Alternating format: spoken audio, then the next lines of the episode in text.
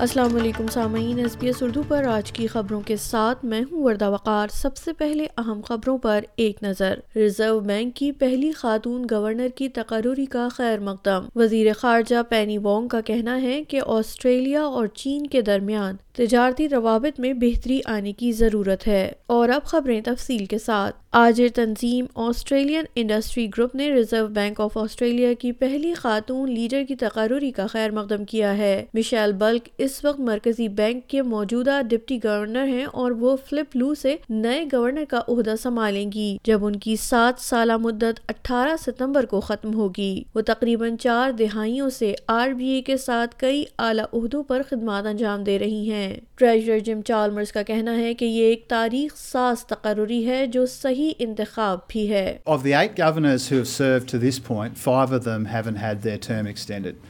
Uh, so extending a governor's term has been, in historical terms, uh, the exception rather than the rule. I think Michelle Bullock is the best person to take the bank into the future.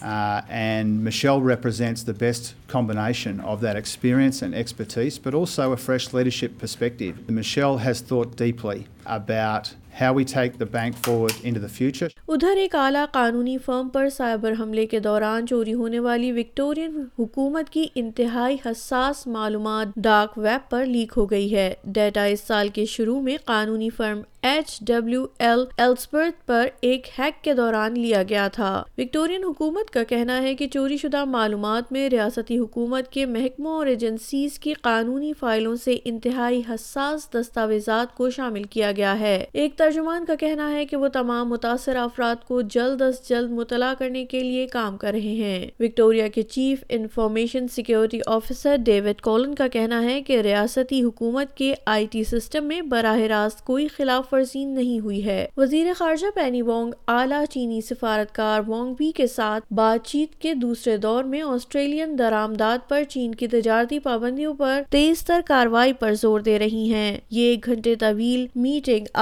ASEAN کے وزرائے خارجہ کی Jakarta میں ہونے والی meeting کے موقع پر ہوئی جہاں تجارتی رکاوٹیں زیر بحث آنے والے تمام اہم مسائل میں سے ایک تھیں محترمہ وانگ کا کہنا ہے کہ انہیں امید ہے پابندیوں میں مزید نرمی آئے گی Uh, in which a number of issues were raised. Uh, certainly, in relation to trade impediments, I the progress we have seen uh, in recent months, uh, and reiterated our expectation that this continu- that this progress continues.